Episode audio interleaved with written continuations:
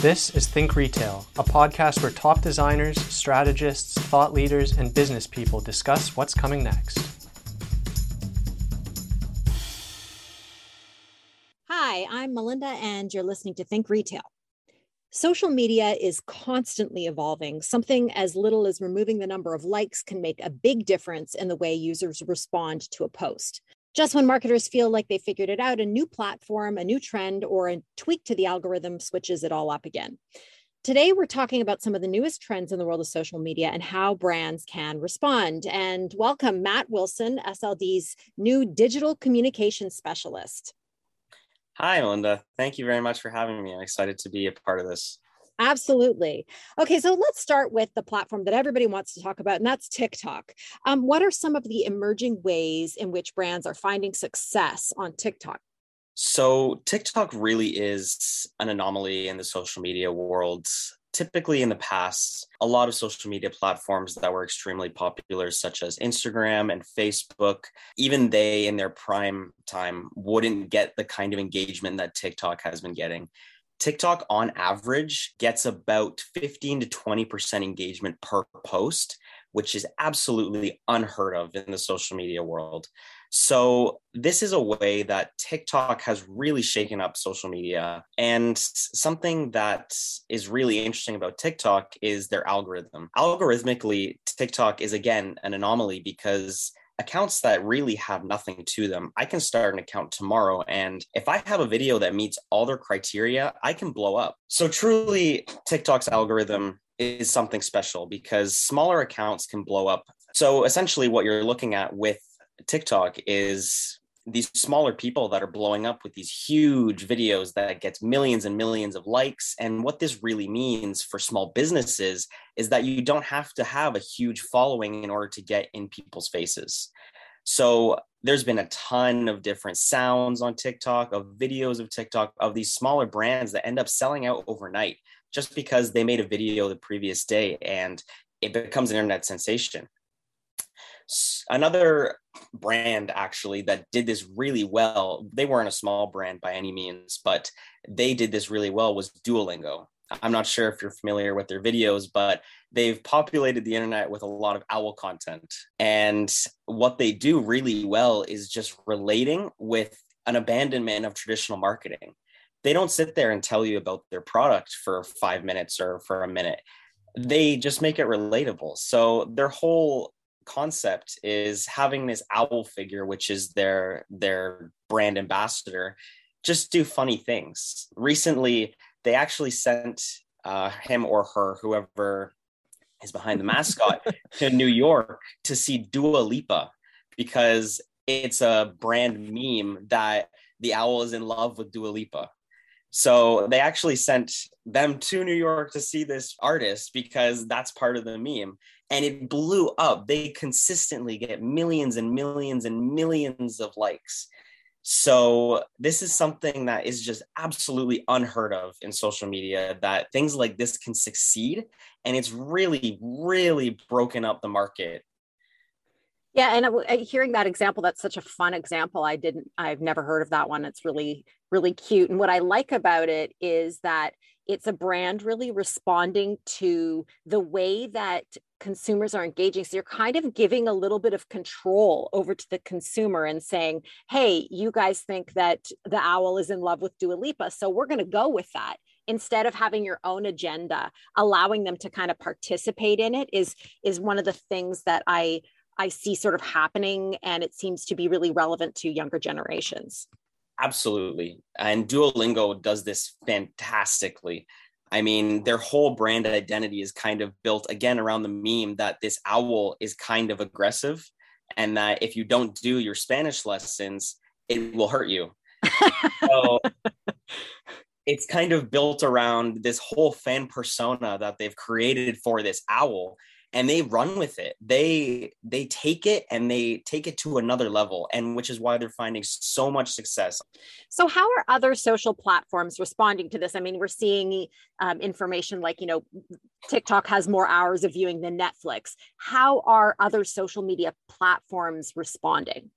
If i could sum it up in one or two words they're scared. They're very scared And we've seen this in the way that companies like Meta have adjusted their algorithm. So traditionally, everyone that uses Instagram knows that it's primarily a photo platform. It was built on that and it continued that way for a very long time. Photos, carousels, you name it. Recently, with the development of TikTok and its assertion as a premier social brand, Instagram has completely changed their algorithm. So, first of all, they've introduced Reels, which is essentially a carbon copy of what TikTok does short videos um, that have sounds attached to them that users can create and share. What's interesting, though, is that they've actually algorithmically biased these Reels to outperform photo content, which is traditionally what they've gone on. Mm-hmm you have companies that are now completely changing what made them successful just to try and get back a little bit of that share from TikTok. Mm-hmm. Facebook's the same. They have a whole new video section on their app that they're heavily promoting that I accidentally click when I go on Facebook and now I endlessly scroll through these short videos because that's what that's what's becoming attractive to people is short content that they can view within 10 to 30 seconds that either makes them laugh, is informative. It's all about that quick video fix that mm-hmm. TikTok has introduced, and now everyone is threatened. Yeah. Uh, so, a platform that isn't as hot as TikTok, but which many brands are starting to figure out how to use is Discord. How does Discord work, and how are brands finding ways to build buzz on this platform? So, Discord has seen quite a rise, um, especially since it was originally created in kind of a niche format for gamers.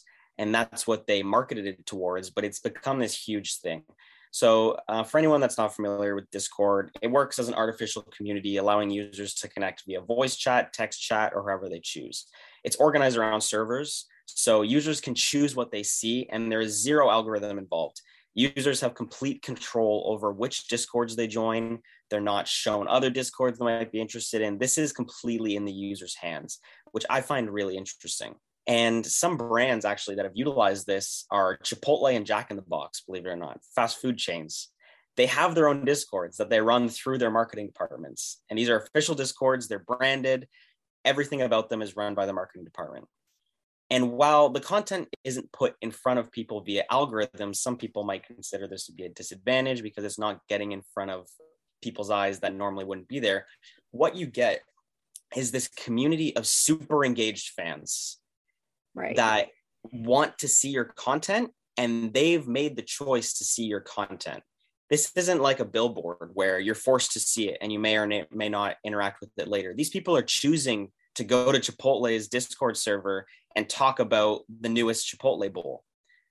These people are going into these servers and they're engaged. They're so engaged that they kind of shake up the way that communities are run.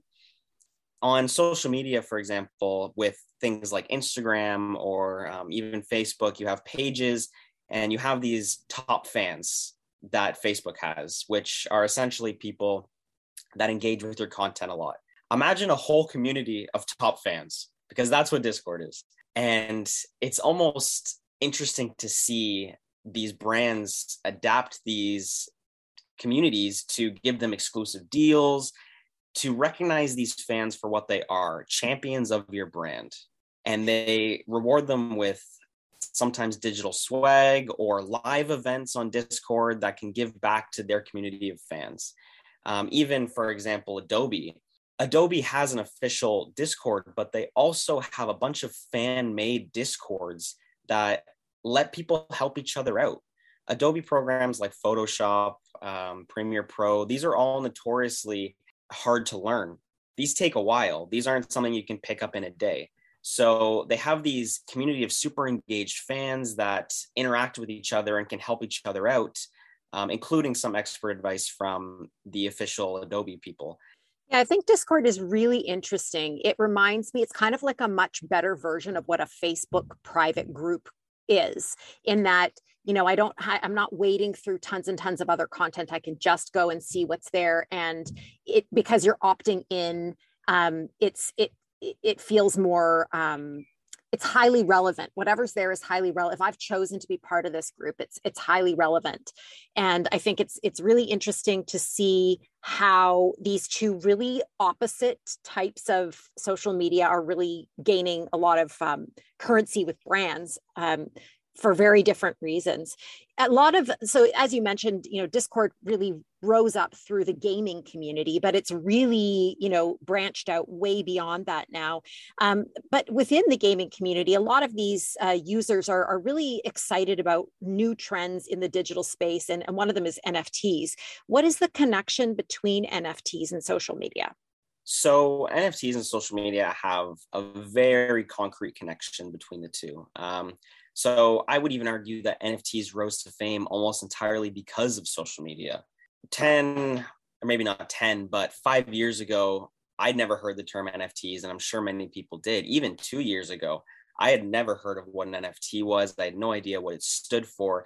And part of the reason that I'm now educated on NFTs is because of social media, because it's become such a part of these platforms. And so with Twitter Trends Reports for Canada for 2022, Twitter actually broke down how NFTs are being used on their space, and they have some really interesting data on what's being talked about.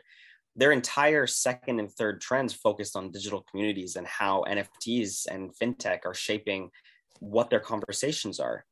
And something really interesting actually was that NFTs have seen almost a 700% increase in Twitter mentions and 30 times more tweets about NFTs than work from home. Wow. Which is actually insane for a period that was dominated by the pandemic and working from home. And these are large numbers of people talking about these spaces. That's to me, that's mind blowing that Twitter has this kind of data on NFTs that people are talking about it. That's the bottom line.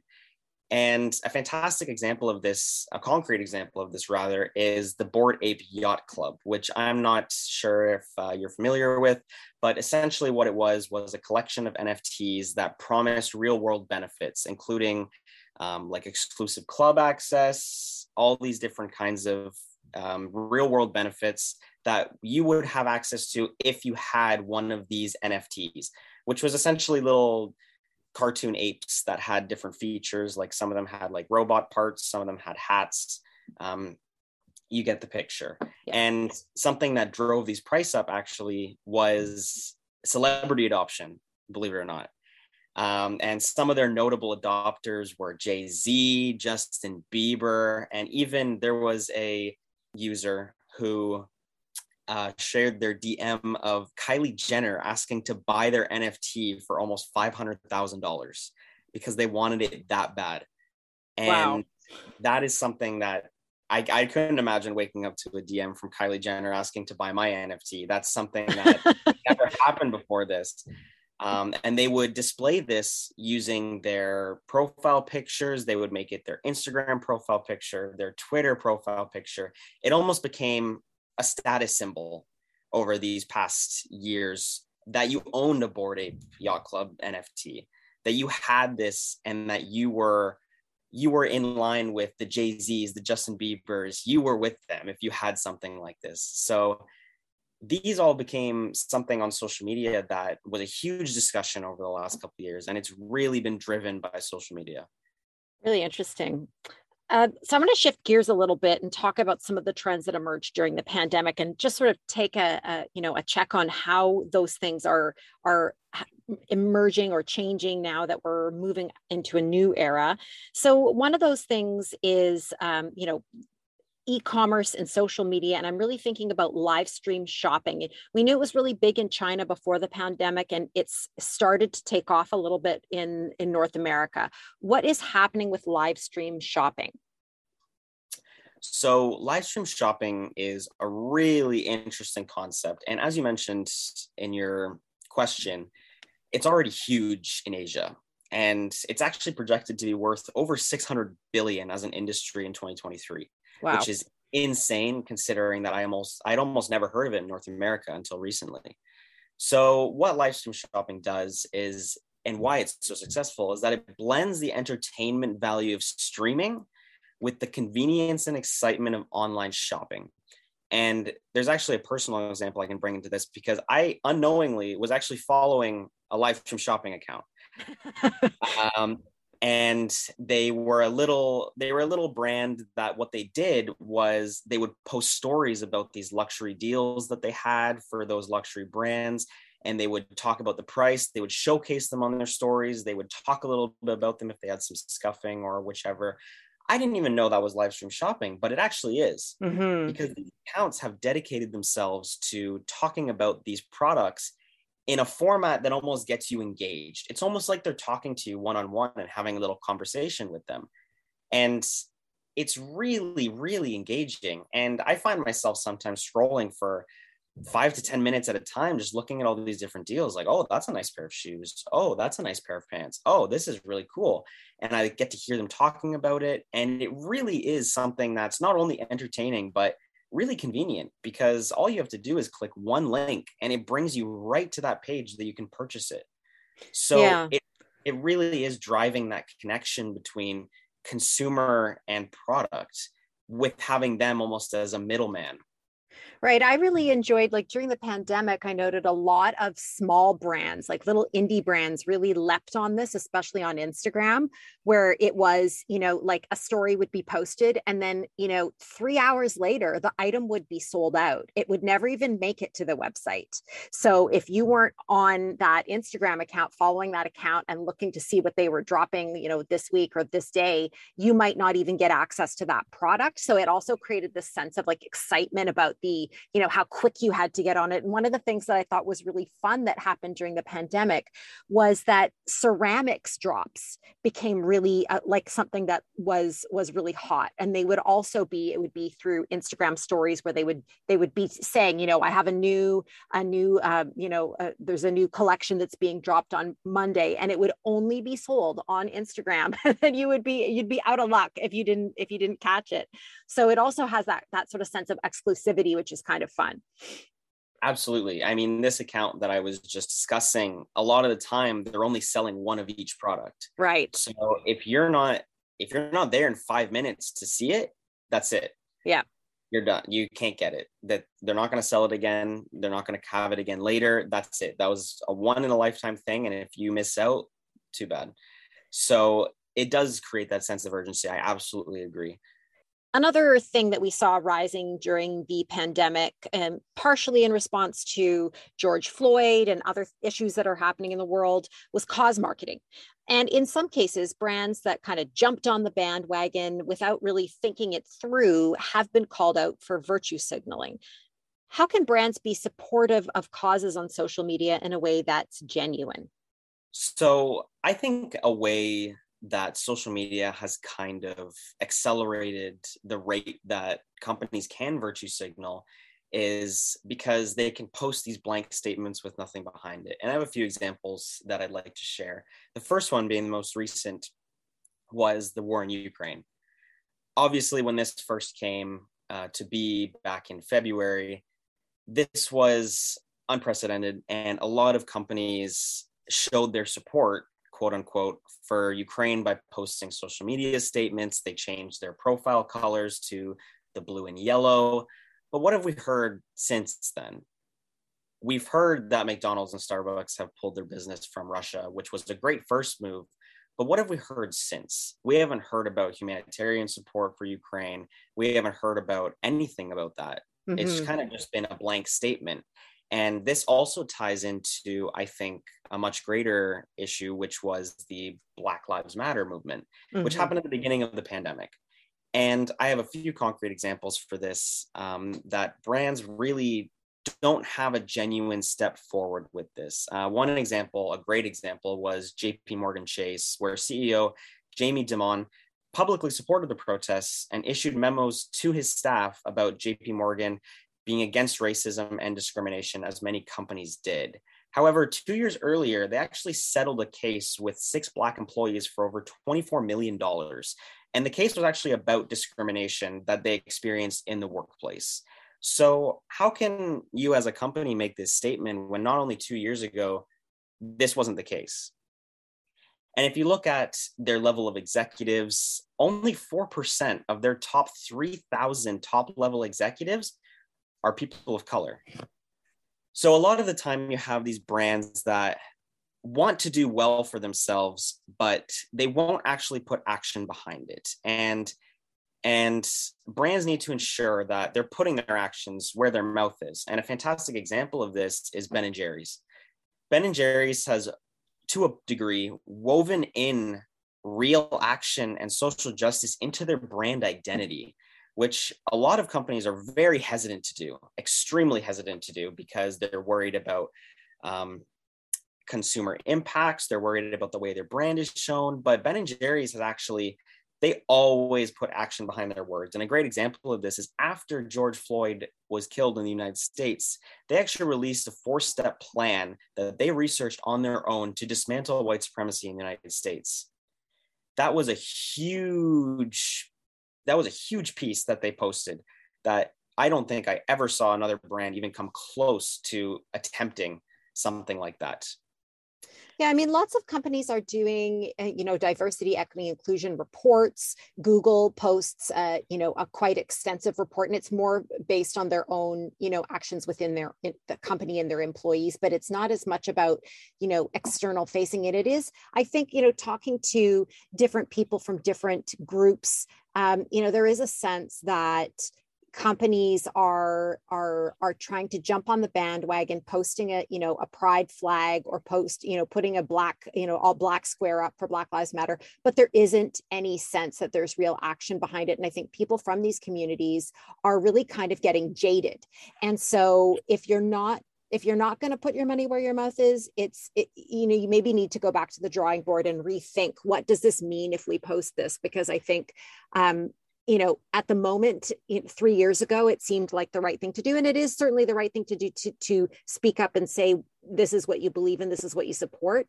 But to your point, if there is no action behind it, it does sound hollow. And I think, especially given the sort of recent um, report in here in Toronto with the Toronto Police Service and and racism, it's an excellent example. This kind of information has been available for years. We've known about it for years, and so this report comes out and they apologize. And and members of the Black community have said we don't accept your apology, and that's because it doesn't come with that action. And I think brands need to be really thoughtful when they are even something as simple as a pride post it's great to be supportive and to want to you know let people know that you are inclusive but are you making sure that at the end user experience if i'm a customer and i walk into your bank or your store or your restaurant and i am a transgender person or i am a you know a black person that i'm going to have that inclusive experience or that if i'm an employee from one of these groups that i'm also going to have that inclusive experience. And that's i think where the disconnect is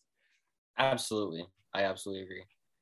So I'm going to switch gears now and just uh, think about some really like amazing brand activations or campaigns on social media that really exemplify the best in class use of these platforms. Do you have anything that comes to mind? I do actually. Um, something that I read about earlier this year was actually from the music industry. Um, and this artist that was under a specific label they actually released a song through TikTok. And the way that they did this was getting community feedback. Um, and they used the people who were watching her videos to quote unquote help create the song. And this song ended up blowing up. And when I say blowing up, I mean this user who now only has still has one song has 20 million active users on Spotify following her, which puts her in the top 100 wow. most artists on Spotify with only one song. So this is an absolutely fantastic marketing campaign. And what they did, um, she didn't actually use their comments. The comment was actually a burner account that the marketing person had created to ask the question because the song was already finished. Right. So they made it seem with this whole ploy and it's so mind-blowing to think about that this person this random person had just commented and she had taken their suggestion and put it into their song. And it ended up working. It worked beyond their greatest hopes and dreams i'm sure because this artist is now absolutely massive because of this song. I heard it all over the radio for two months And that's kind of exemplifying what social media should be about mm-hmm. is allowing fans to interact with their favorite people and having an influence on what's released. Now, unfortunately, this wasn't a genuine account of a genuine fan interacting with their favorite artist. But I think the idea behind it is that social media is a fantastic platform for brands to be able to reach out to their consumers, take real consumer information and feedback and implement it into what they're releasing. People are what drive their products, their services, and they need to start listening to them. I, another really example that's kind of similar was um, Kum & Go, which is a like a gas convenience and uh, QSR in the U.S. Um, and the Kyle meal, uh, the Kyle Scheele meal, which I don't know if you've heard of this one. And this was basically a similar sort of thing where it looked like it was a spontaneous um, occurrence, but it had actually been planned. Where uh, I guess so. Kyle Scheele is an influencer, and he'd seen, uh, you know, a, a, famous example of somebody getting their own meal in uh, in uh, a, gas and convenience store, and they had these huge big posters of this person, and you could go get your picture taken. So he decided to do a prank where he did a picture of himself and and pretended that oh, I have a meal deal with Kum & Go, but there was no information posted about like what is the meal, what is the deal, what you know, is this real, what's happening, and so people kind of went crazy on social media, his followers were like, What's happening? What is the meal? What's included in it?